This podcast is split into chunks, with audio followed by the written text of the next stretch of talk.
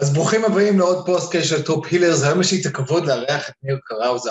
ניר מתעסק שנים במיינדפולנס, ויספר לנו קצת יותר על מה זה, למה צריך לעשות את זה ולמה זה חשוב. ניר, ברוך הבא ל Top Healers.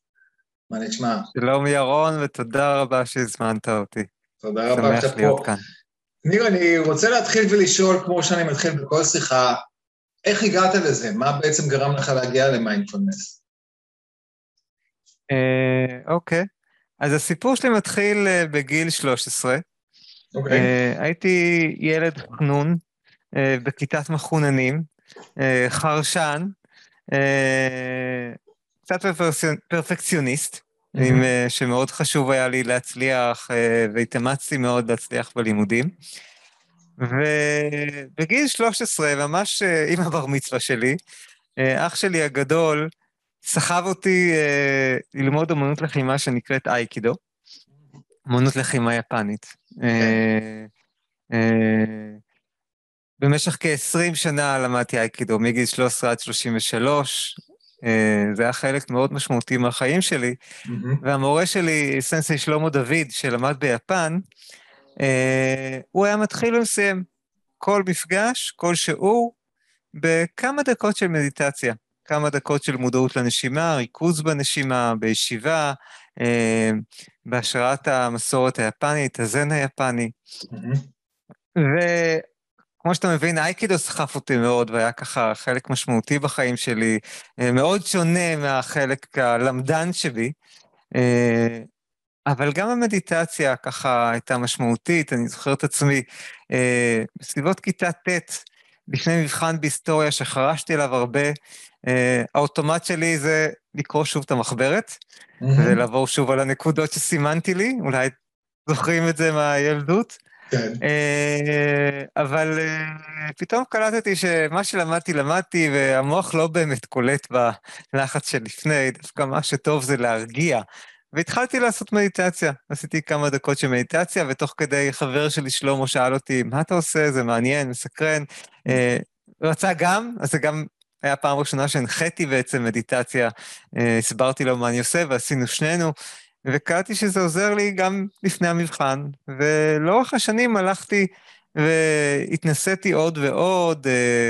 אה, אה, אחרי, בתום שנה א' באוניברסיטה, אחרי הצבא, נסעתי להודו, ושם עשיתי איזושהי סדנה של שבוע, ואיזה סוג של מדיטציה. נסעתי אחרי זה עם אחי ליפן, שזה היה חודש חלומי של לימוד באייקידו מהמורים היפנים של המורה שלנו, אה, אבל גם עשינו למשל יום של זן, חוויה מיוחדת כשהוא מועבר כולו ביפנית עם מעט מאוד תרגום לאנגלית. אתה דובר יפנית גם? ממש ממש טיפה. אוקיי. ממש, אתה יודע, למדתי יפנית ברמה של להסתדר ברחוב, לא ברמה כן, של... ברמה של להקשיב של להקשיב להרצאה של שעה על זן, חצי שעה על זן, כן. ביפנית מסורתית בטח עתיקה. אה, אבל זו חוויה מאוד מיוחדת, ואת הבסיס של מדיטציה כבר היה לי, אז ככה פחות או יותר ידעתי, ידענו מה לעשות. אירחו אותנו מאוד יפה, בכל זאת, זו הייתה חוויה מיוחדת בתוך אה, מנזר כזה יפה. אה, ו... והמשכתי בזה ככה כל מיני שיטות, סוטוזן, ויפאסנה, זה היה חלק מהחיים שלי. עשיתי לא מעט ויפאסנות לאורך החיים. מאוד מאוד מומלץ.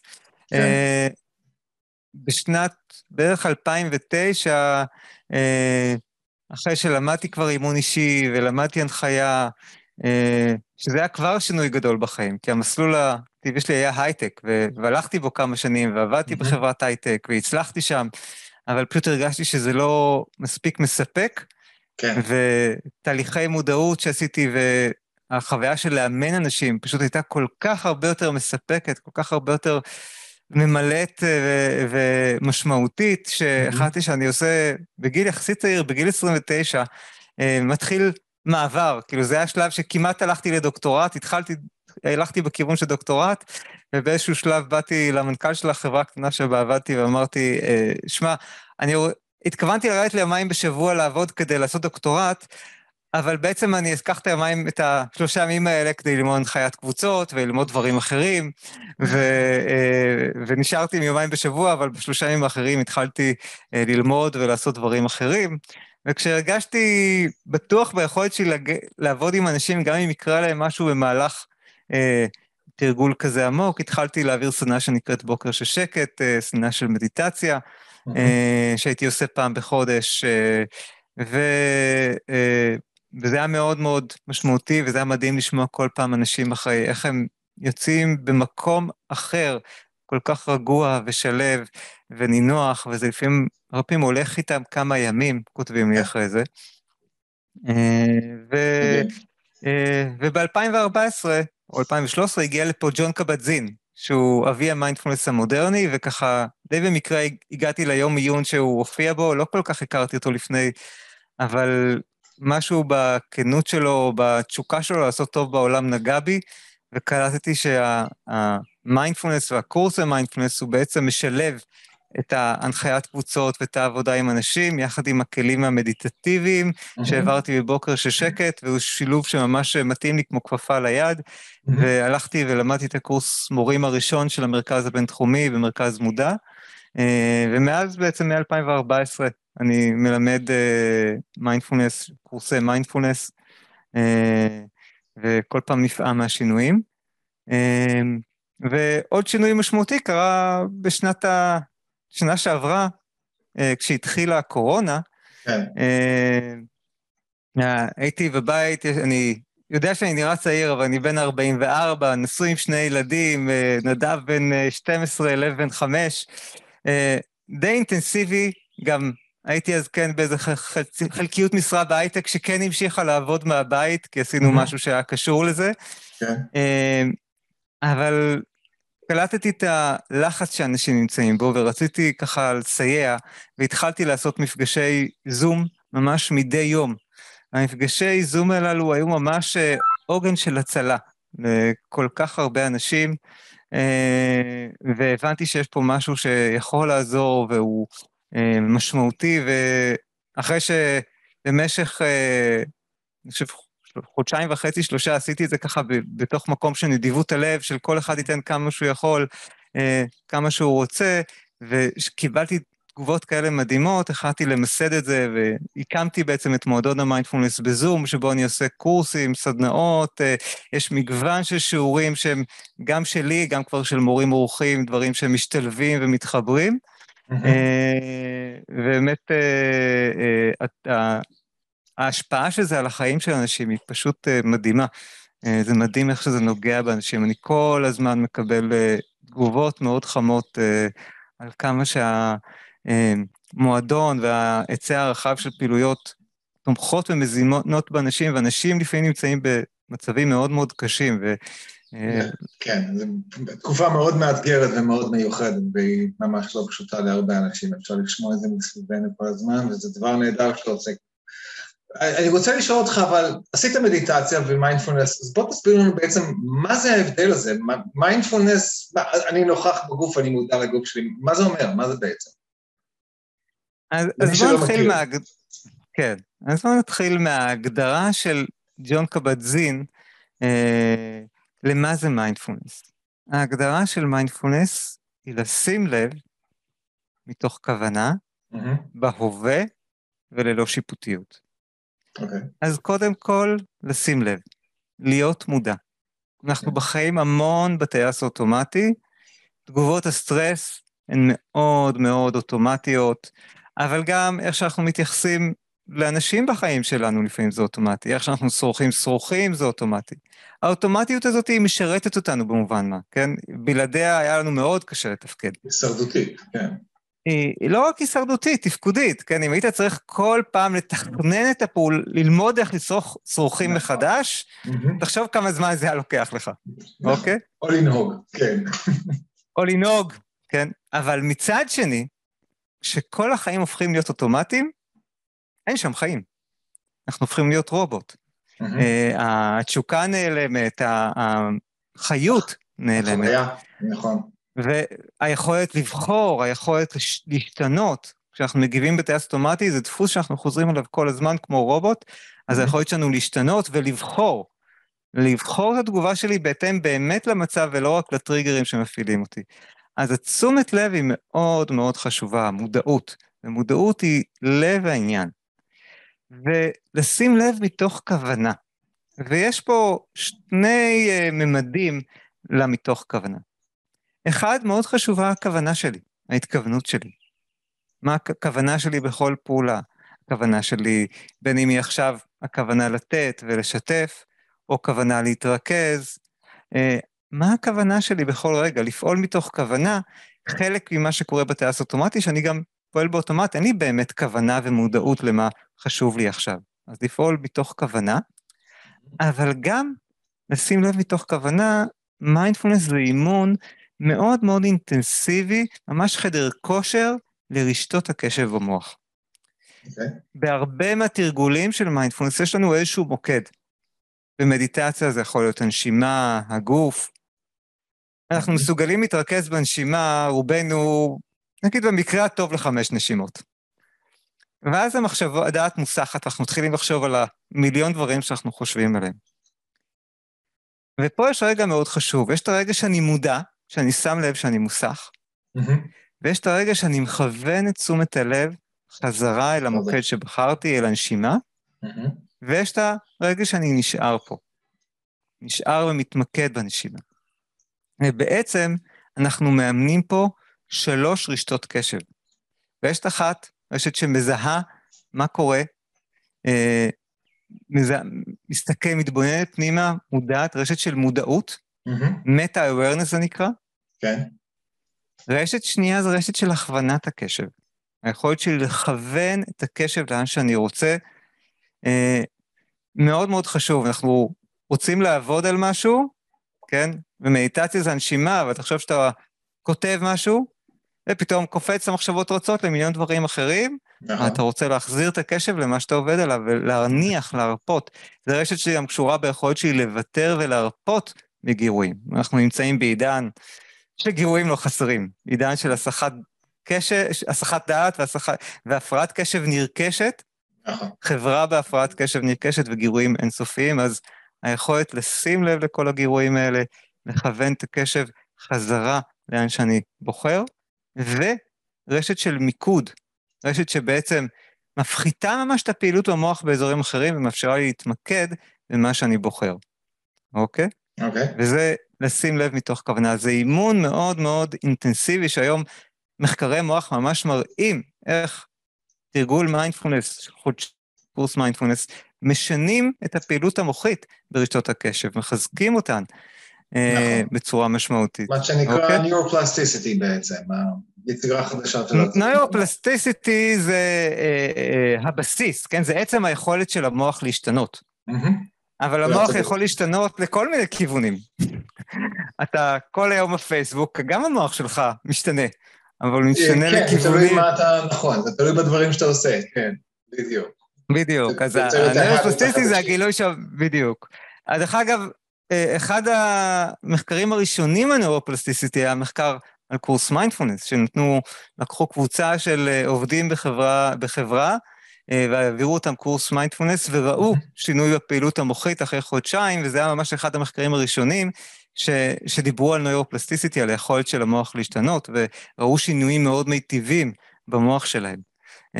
אוקיי. Okay. אז, אז לשים לב מתוך כוונה.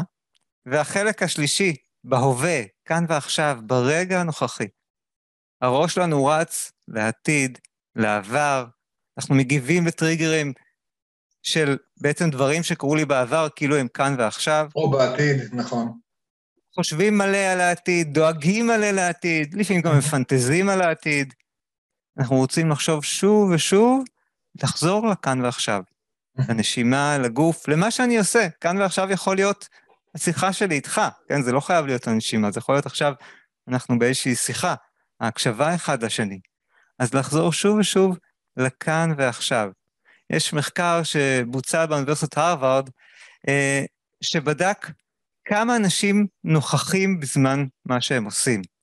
והם גילו שבערך חצי מהזמן, אנשים עושים משהו וחושבים על משהו אחר. ויותר מזה, מה שהם ראו, שאנשים יותר מאושרים כשהם מרוכזים במה שהם עושים, חושבים על מה שעושים, והם לא חושבים על דברים אחרים, אוקיי? נכון, זה הכי... אפשר לקלוט את זה מאוד כן. מהר כשאתה קורא ספר, ופתאום אתה קורא את אותה פסקה כמה פעמים, כי זה לא נקלט, כי המוח שלך עבר למשהו אחר. בדיוק, בדיוק. כן. הכותרת של המאמר הזה זה אה, מוח שנודד הוא מוח שסובל. מוח שנודד כן? הוא מוח שסובל. מוח שנודד הוא מוח שסובל. אז, היכול, אה, אז היכולת שלנו גם לשים לב, גם לכוון את הקשב לכאן ועכשיו, להיות כאן ועכשיו בחיים שלנו. כן, כאן ועכשיו זה הזמן שבו אנחנו אוהבים, זה בו הזמן שאנחנו יוצרים, זה הזמן שבו אנחנו חיים. נכון. והחלק האחרון mm-hmm. הוא החלק של הגישה. Okay. אוקיי. ולפעמים אני מדבר עם אנשים, הם אומרים לי, אני נורא נורא מודע. ואז אני שואל, למה אתה מודע? הוא מודע בעיקר לכל מה שלא בסדר בי. אני מודע לכל מה שאני עושה לא נכון. אה, אנחנו מאוד בקלות, המודעות נמשכת למה שלא בסדר, למה שמפחיד, מלחיץ. זה ממש נטייה של המוח שלנו להימשך. כן, הדברים האלה הם אה, כמו דבק למוח שלנו, המוח שלנו נמשך אליהם. לביקורתיות. ו... לביקורתיות, ביקורתיות כלפי עצמנו, ביקורתיות כלפי אחרים. אחרים, נכון. מיינדפולנס זה אימון, זה גישה של אימון במודעות שהיא קצת יותר ניטרלית, שהיא לא שיפוטית, במקום זה היא מקבלת, mm-hmm. עם גישה של קבלה, אני יכול להיות ולקבל את מה שיש, אני יכול להיות, ככה זה עכשיו, ככה זה עכשיו, לא אומר שזה ככה יהיה תמיד, אבל כן, אני מכיר בזה שככה זה עכשיו. גישה של אה, סקרנות, mm-hmm. אני רוצה להיות סקרן לחוויה שלי. גישה של אה, אה, חמלה, שאני באמת רואה את הכאב ומוכן ורוצה לפעול כדי להקל על הכאב, אוקיי? אה, הגישה של המודעות היא מאוד מאוד חשובה, ו- וזה דורש אימון, כי זה לא האוטומט של רובנו, כן? גם לא האוטומט שלי. האוטומט שלנו הוא להיות מאוד מאוד ביקורתיים, אז כל פעם לעצור, לשים לב, לקבל את מה שיש, להביא סקרנות אל החוויה, ומתוך תשומת לב, מתוך הסקרנות, כן. גם נפתח לנו המרחב שאנחנו לא חייבים להגיב באופן אוטומטי. כן, עוד דיברנו קודם על הטייס האוטומטי. לספור עד עשר, זה לעצור שנייה לספור עד עשר לפני שמגיבים. בדיוק, אז לא צריך, אני, אני פחות מאמין בלספור על עשר, יותר על לקחת כמה נשימות, ורגע mm-hmm. לעצור לשים לב מה קורה לי.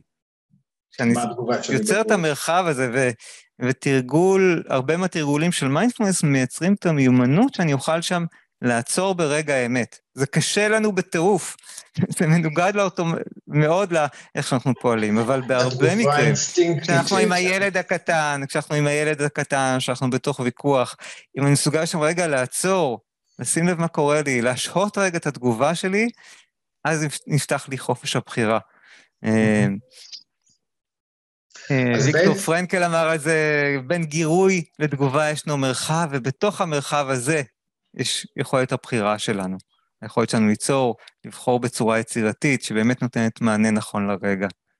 כן. עכשיו אני אענה לך כבר על השאלה הבאה, ואולי קצת גם על השאלה שהתחלת איתה, מה ההבדל בין זה לבין מה זה מיינדפולנס ומה זה מדיטציה, מה זה מיינדפולנס ומה זה דברים האלה.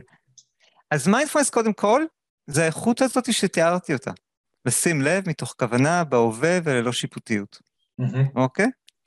זו איכות שהיא טבעית לנו. היא חלק מהטבע שלנו, תסתכל על ילדים, לכל אחד יש רגעים כאלה במהלך החיים. נדמה לי, ואני חושב שתסכים איתי, שהחברה שלנו בכללותה, אה, היא היום אה, קצת מדכאת, כן, את האיכות הזאת. האיכות הזאת מקבלת פחות מקום. מסתכלים על חברות מסורתיות, אה, יש בהן באופן טבעי מקצב אחר הרבה פעמים, וכנראה יותר אה, נטייה לאפשר לאנשים את הזמנים האלה. אה, והמיינדפולנס יותר מקבל מקום בתוך התרבות ובתוך החברה.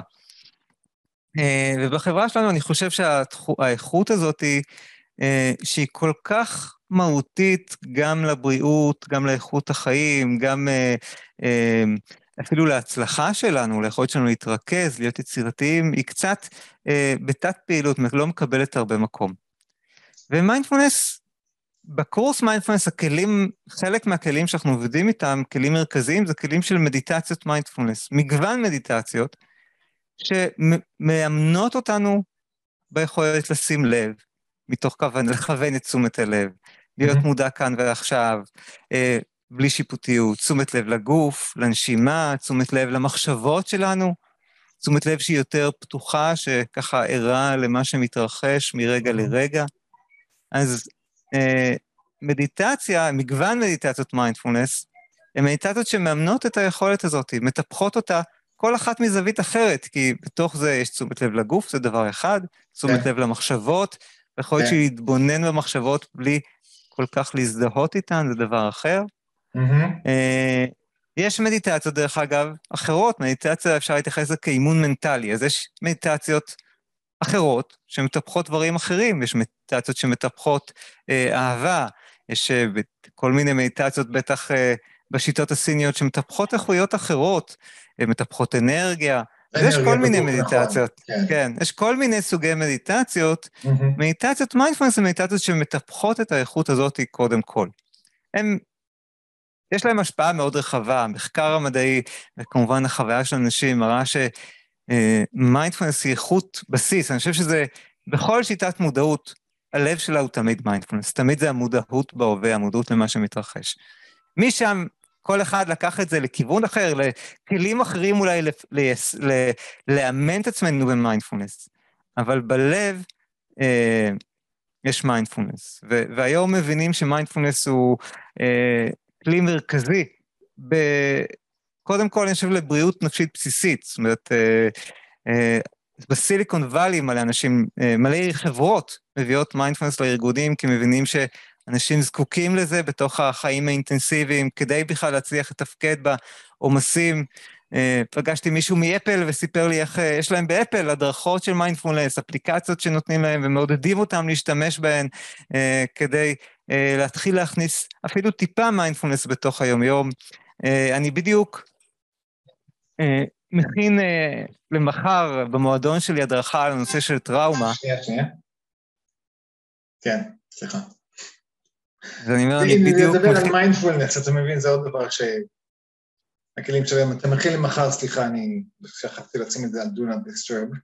אה, תמשיך, אתה מכין למחר... אז ככה, אני מכיר, מכין למחר הדרכה על הנושא של אה, טראומה למועדון מיינדפולנס שלי. אה, כל שבוע יש שם הדרכה חדשה בנושאים קשורים, ואחד הספרים שככה מלווים אותי בהכנה זה ספר שנקרא נרשם בגוף. אה, ספר שיצא לאחרונה בעברית של באסל ונדר קולק, שהוא, יש לו עשרות שנים של טיפול בטראומה, ספר אה, מרתק, מאוד מאוד מעניין. אה, והוא מדבר שם גם על מה קורה בטראומה, אבל גם הגישות שעוזרות לטיפול בטראומה, והוא מדבר שם הרבה על מיינדפולנס כאיזשהו בסיס, דרך אגב, לא בהכרח בסיס מספק, אבל איזשהו בסיס. דרך אגב, הוא מדבר שם גם על טי צ'י וצ'יקונג, ובכלל אומניות לחימה, ועל יוגה, ותיאטרון, ובעצם מגוון שיטות, כן, יש מחקר שהוא ביצע על יוגה, אה, שהראה שיוגה הייתה אה, יותר אפקטיבית מתרופות בטיפול בטראומה. כן, יש, אה, יש גם מחקרים שמוכיחים את זה כל פעם בכל דבר, ש...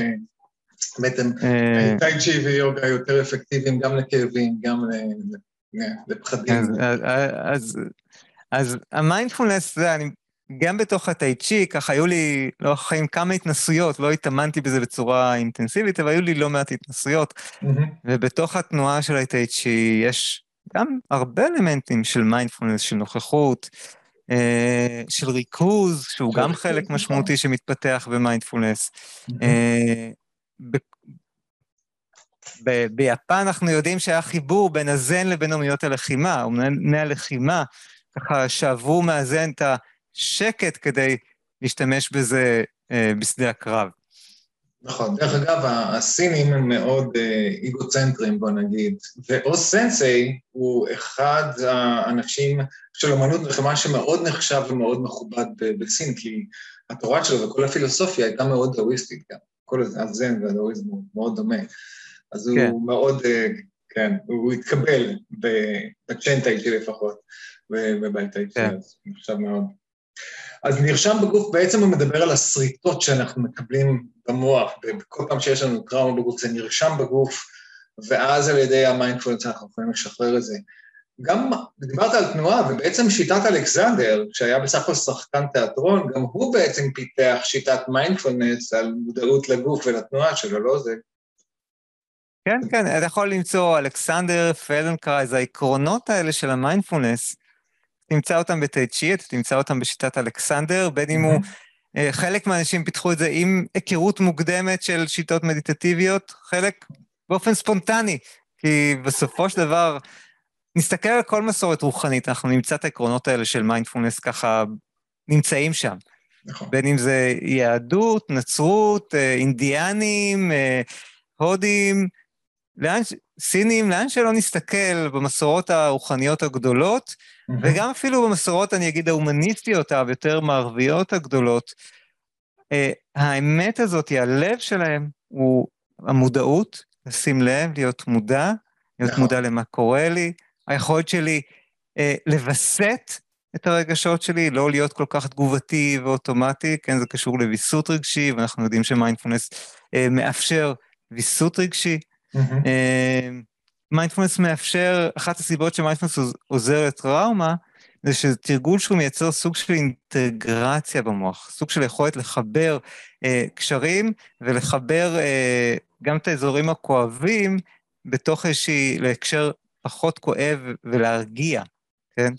Mm-hmm. אחד מהדברים שאנחנו לומדים ומתאמנים דרך מיינדפלנס, באמת להרגיע את עצמנו.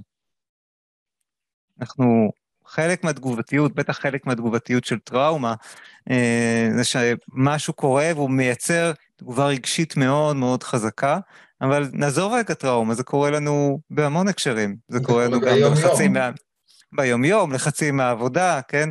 טראומה זה המקרה המאוד קיצוני, אבל, אה, אה, אבל זה קורה לכולנו ביומיום, בין אם זה פקקים, או לחצים בעבודה, או ריבים או במשפחה, או עם הילד. או כרגע זה באם אתה מדליק טלוויזיה ושומע את הכותרות כל הזמן, זה ברגע שאתה... בדיוק. כן? הדיבור הוא מאוד מלחיץ כרגע. ואז, אם יש לי את היכולת רגע להתבונן בזה, להיות קצת פחות מושפע, יכולת להרגיע את עצמי, mm-hmm.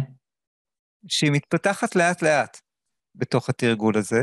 כן. אה, אבל היא מאוד מאוד, זה מאוד מאוד משמעותי, זה מאוד עוזר לי לשמור על רוגע מול האתגרים של החיים. כן.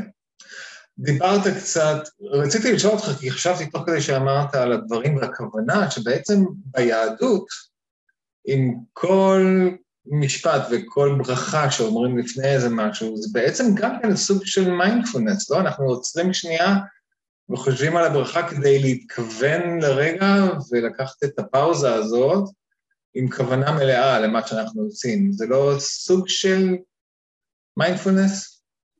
רגע. עכשיו היה אצלי הפרעה. אה, לא סתם, הטלפון הקווי הוא כמעט שלא מצלצל. כן. יופי, אני שמח שזה לא רק אני. אה, אז... שאלתי על אה, היהדות והכוונה ביהדות, זה לא בעצם גם כן איזשהו סוג של מיינדפלנס שאנחנו, אה, אתה יודע, קמים בבוקר, אומרים מודה אני, כזה. כן, אני חושב שהתפילות, כן. בפירוש נועדו לחבר אותנו לכוונה, הם סוג של אימון מנטלי. עכשיו, גם עכשיו וגם לאורך השנים, אבל אפילו אולי במיוחד עכשיו, יש לי לא מעט תלמידים דתיים ואפילו חרדים. יש משהו במיינדפלנס שהוא אוניברסלי, שמאפשר גם לאנשים שהם אה, דתיים וחרדים, או, וגם כמובן חילונים, לכולם להצטרף. אה, זה משהו מאוד מרגש, שבקבוצות שלי יש דתיים, חרדים, יש גם ערבים, כאילו משהו ממש שמכיל את כל החברה הישראלית, ובאיזושהי okay. כן. מכל שבו יש יותר קבלה והכלה ויכולת תקשורת. Mm-hmm. אז לפעמים חלק ממה שהם אומרים לי, שהמיינדפולנס החזיר אותי להתפלל עם כוונה. זהו. כי אותו כן. טייס אוטומטי, נכון, מה שקורה להרבה אנשים דתיים, רק אומר אותה, אבל יש את הכוונה, נכון. בדיוק, היא מתחילה להיות אוטומטית לפעמים. כן. וברור שזו לא הכוונה של התפילה. בדיוק, כן. וזה לפעמים מזכיר להם, רגע, שגם התפילה, אם אני אקח אותה כרגע של התכוונות, אני, ויהיו הסחות דעת גם בתפילה, mm-hmm. כן? כמו שכשאני מודע לנשימה, יש הסחות דעת, גם בתפילה אני אביא רגעים כוונה, ופתאום אתחיל למלמל ולחשוב על דברים אחרים, להגיד את התפילה ולחשוב על דברים אחרים, אבל יש לי את האפשרות לשים לב ולחזור. אנשים דתיים אמרו לי לאורך השנים שזה ממש תמך והעמיק את החוויה הדתית שלהם. שזה כן, זה מחזיר אותם, מחזיר אותם חזרה לרגע, במקום סתם למלמל את המשפטים שהם כבר מכירים, ואומרים זה כמה שיותר מהר כדי לגמור את התפילה הזאת כמה שיותר מהר גם כדי רק אה, כן. לשים אה, וי על, ה, על התפילה עצמה, מאוד מאוד מעניין. דרך אגב, דיברת קודם על חברות ההייטק, אז uh, קראתי מחקר, כשנחזור חזרה שנייה למדיטציה, שרוב ה-CEOs המצליחים בעולם עושים מדיטציה, וגם הקשבתי לאיזה 200 הרצאות על סוחרים בבורסה, כי התחלתי לסחור בבורסה לפני כמה שנים, אז הקשבתי להמון הרצאות על סוחרים, וגם שם, כולם, כל המצליחים, עושים מדיטציה לפני שהם סוחרים, כי זה מאוד מלחיץ בסך הכל כל הסחר הזה, יש לך את הקטע המאוד אה, אקטיבי, מאוד עם לחץ, אבל חובה לאזן את זה ביחד עם מיינדפולנס בעצם. בדיוק, אני חושב שאתה רואה מנכ"לים מובילים בעולם, אה, אתה רואה חברות שמכניסות את זה כבר לעובדים שלהם. נכון. באמת בצורה מאוד מאוד רחבה.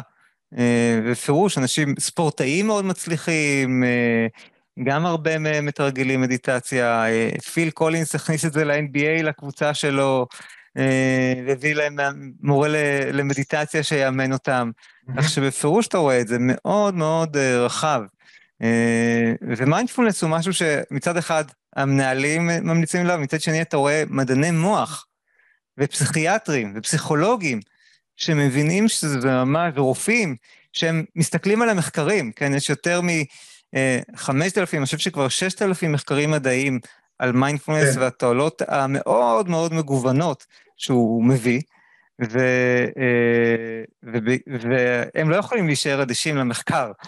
אז הם ממליצים מאוד, לכולם בעצם, לתרגל מיינדפולנס, ככלי כן. בסיסי ל, ליציבות נפשית, לבריאות נפשית, בעולם המאוד מאתגר שאנחנו חיים בו. נכון, שזה בסך הכל מחזיר אותנו חזרה למה שהשמאנים עשו לפני מאות שנים ואלפי שנים.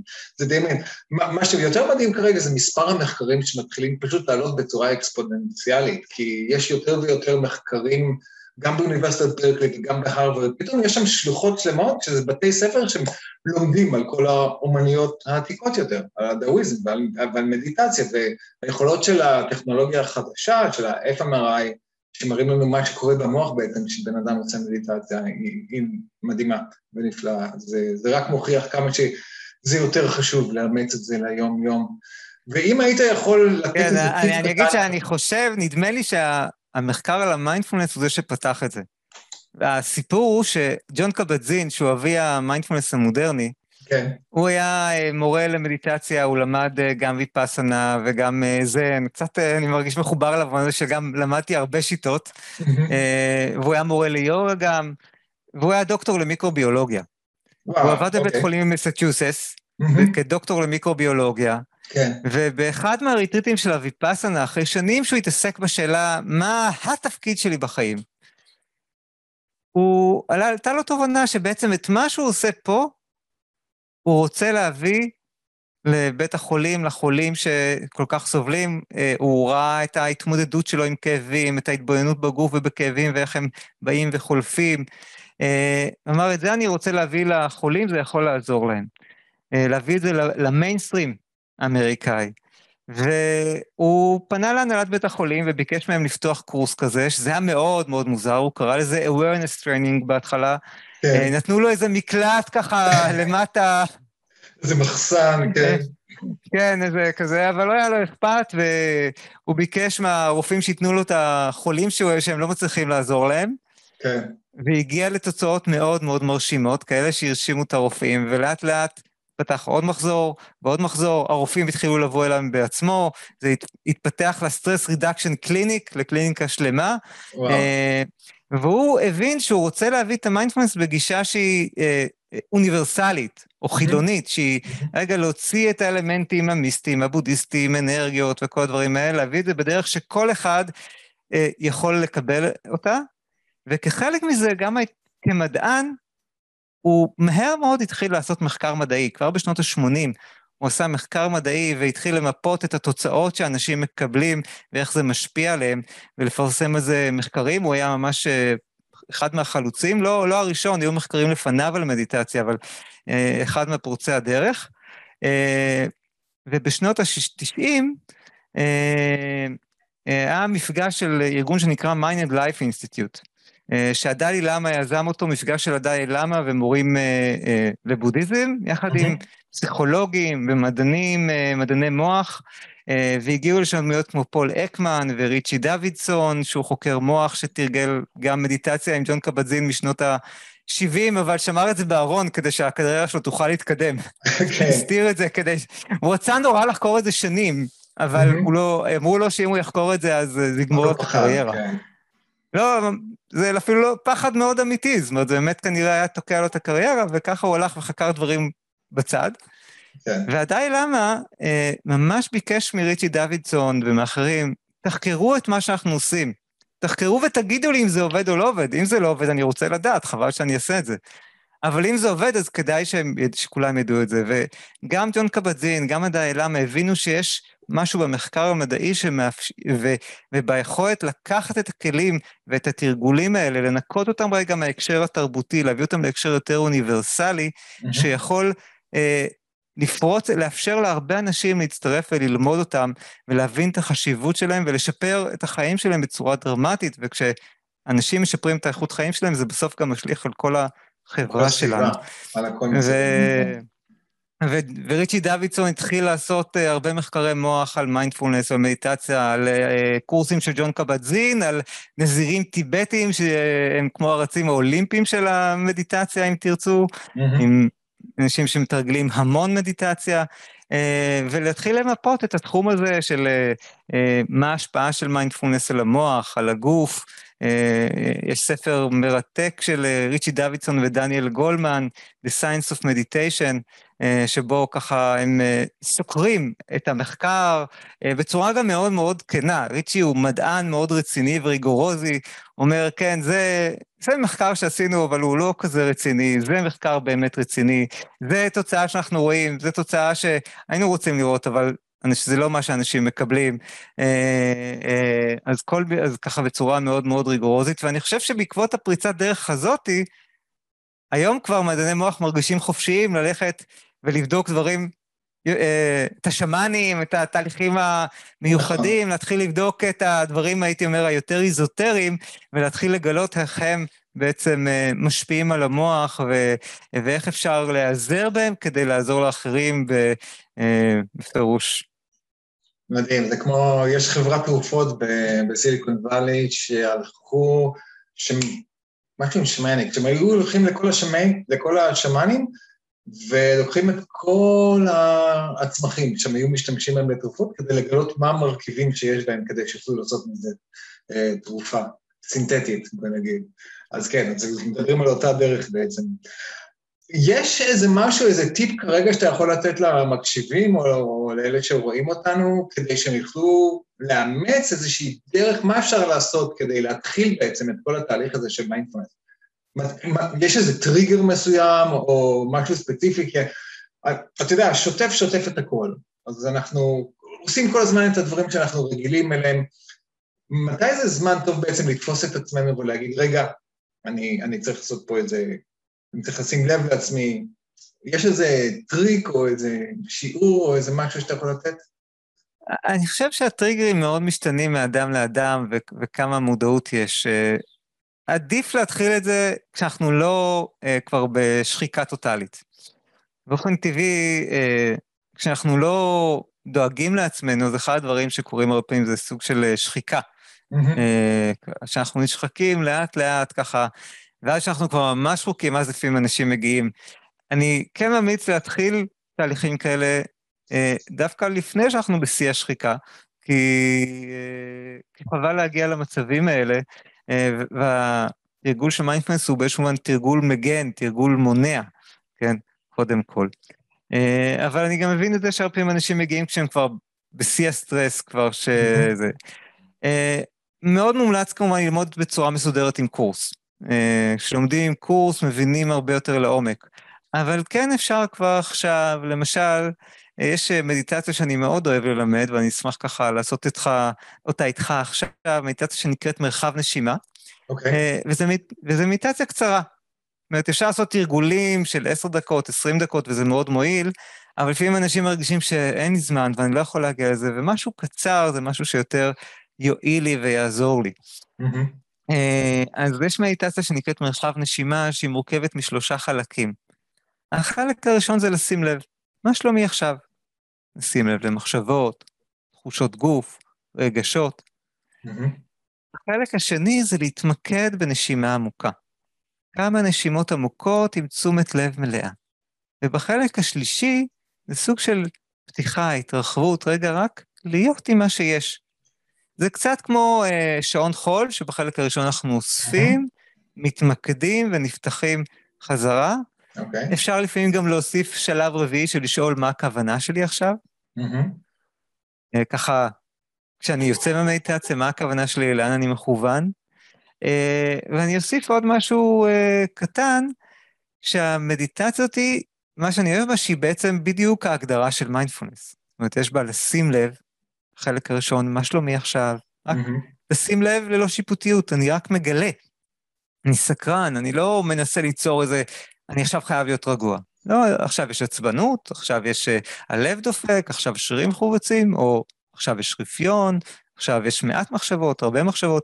אני בא לגלות רגע מה קורה, מה יש עכשיו. אז לשים לב. ויש בה את המתוך כוונה, את התרגול של הנשימה העמוקה והכוונת תשומת לב לנשימה, שמאמן אותי בלכוון את הקשב.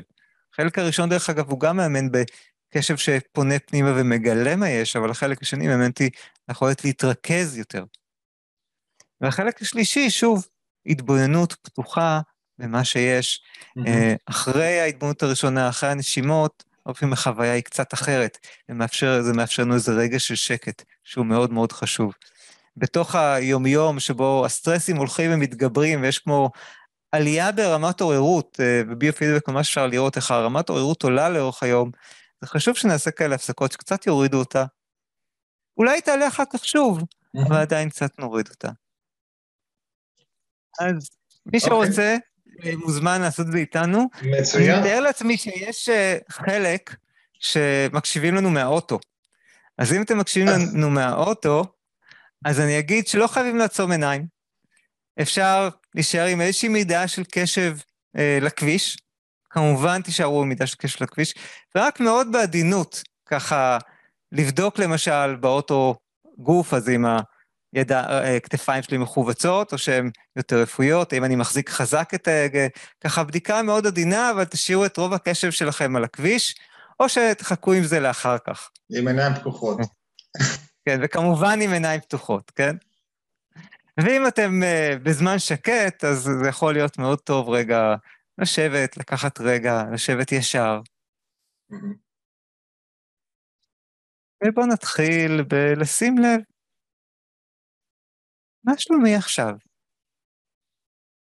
איך אני עכשיו?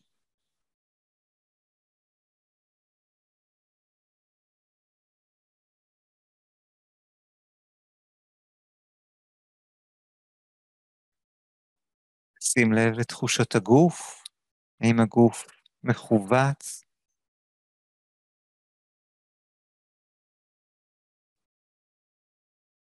האם הגוף רפוי? האם יש אזור שמושך תשומת לב במיוחד?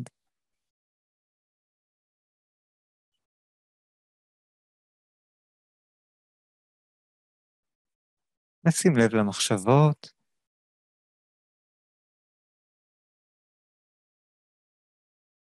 האם יש הרבה מחשבות או מעט? מה מעסיק אותי?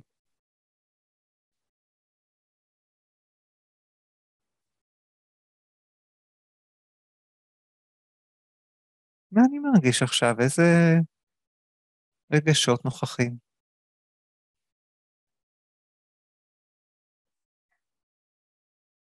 אנחנו פונים עכשיו אל הנשימה, נושמים כמה נשימות עמוקות ואיטיות עם תשומת לב מלאה. נשיפה ארוכה.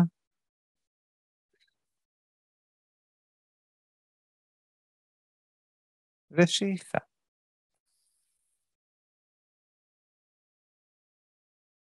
נשיפה.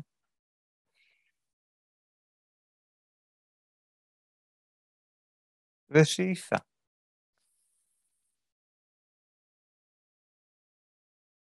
נשיפה. שאיפה.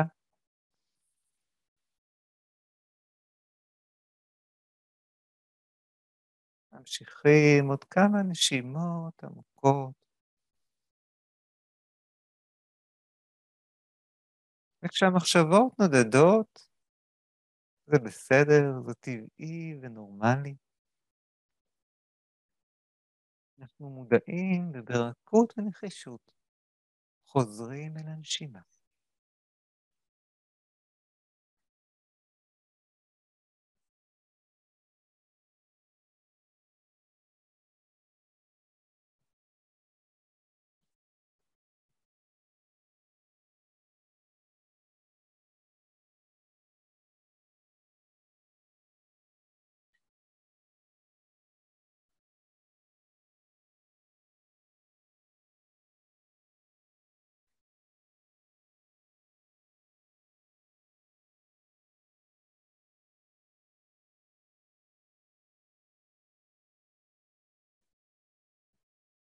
תשומת הלב. עכשיו יכולה קצת להתרחב. מרפאים מהמאמץ לנשום עמוק, מהמאמץ להתמקד בנשימה. לא מכירים למה שיש, מחשבות, רגשות, תחושות. שוהים רגע בשקט ונותנים למה שעולה להיות כמו עננים בשמיים. מחשבות באות וחולפות כמו עננים. אנחנו מודעים להם. אין צורך להזין אותם, להחזיק בהם. אין צורך גם להילחם בהם. לתת להם לבוא וללכת, ולשהות בשקט.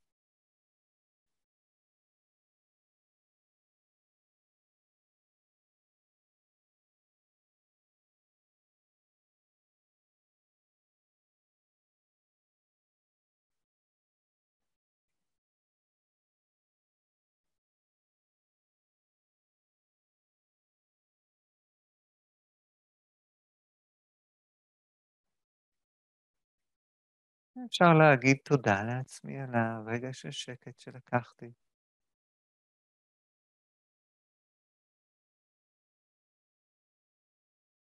ולשאול את עצמי, מה הכוונה שלי עכשיו? מה חשוב לי עכשיו?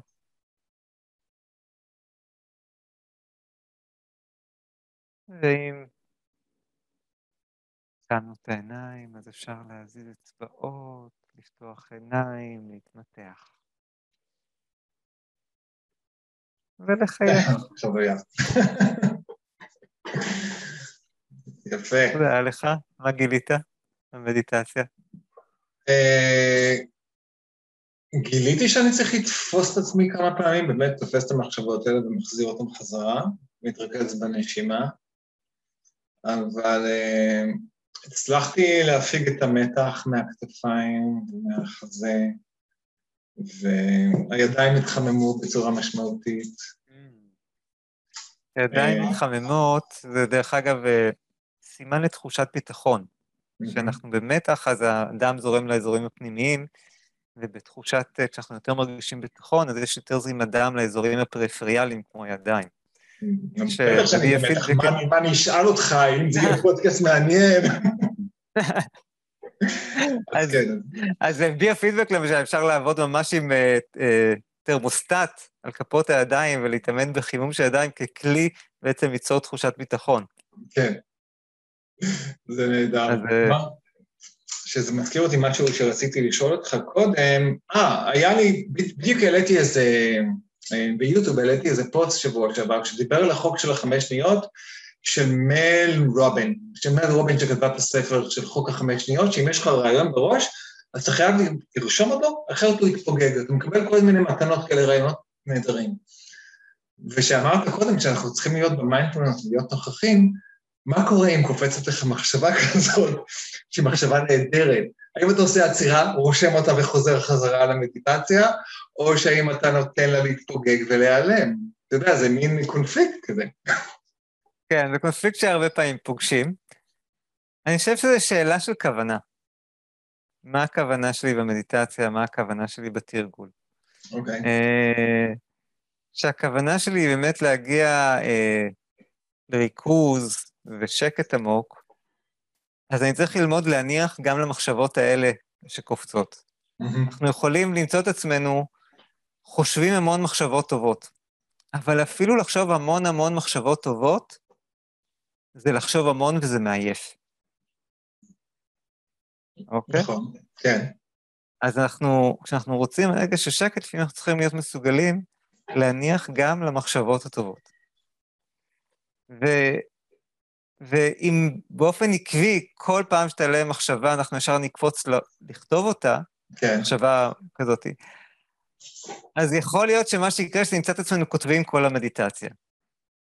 אוקיי. אז זה מצד אחד. ואני אגיד שמצד שני, יש זמנים שזה גם בסדר רגע לכתוב את הדבר. זה סוג של להניח לו. הנה זה כתוב, כי לפעמים אם אנחנו לא כותבים, אנחנו מוצאים את עצמנו כל הזמן מנסים להחזיק ולא מצליחים לשחרר. נכון. ולפעמים כתיבה היא דרך רגע גם לשחרר את זה.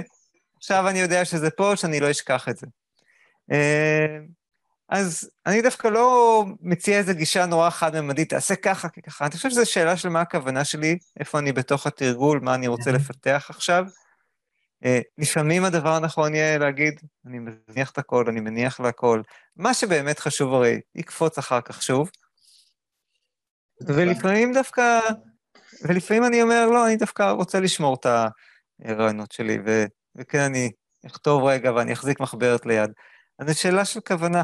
אה, וגם לשים לב, בסופו של דבר, כן, אנחנו מדברים על תשומת לב, אז לשים לב, להתנסות, mm-hmm. ולשים לב מה זה עושה לי. זאת אומרת, האם באמת אני מתנסה ואני רואה שכשאני כותב, אז אני מתחיל למצוא את עצמי כל המדיטציה כותב, אז עשיתי משהו שהוא מועיל, כן? כי הרעיונות האלה הם כן. כנראה טובים, ו- ויש בזה משהו מועיל, אבל פספסתי את ההזדמנות רגע להגיע לאיזה ריכוז יותר עמוק, לשקט יותר עמוק. אה, אה, ומצד שני, אה, אז עניין של בחירה של תשומת לב, יכול להיות שאני, כל עת שאני כותב את המחשבה הזאת, באמת מניח לה, ואז יכול להמשיך בשקט שלי.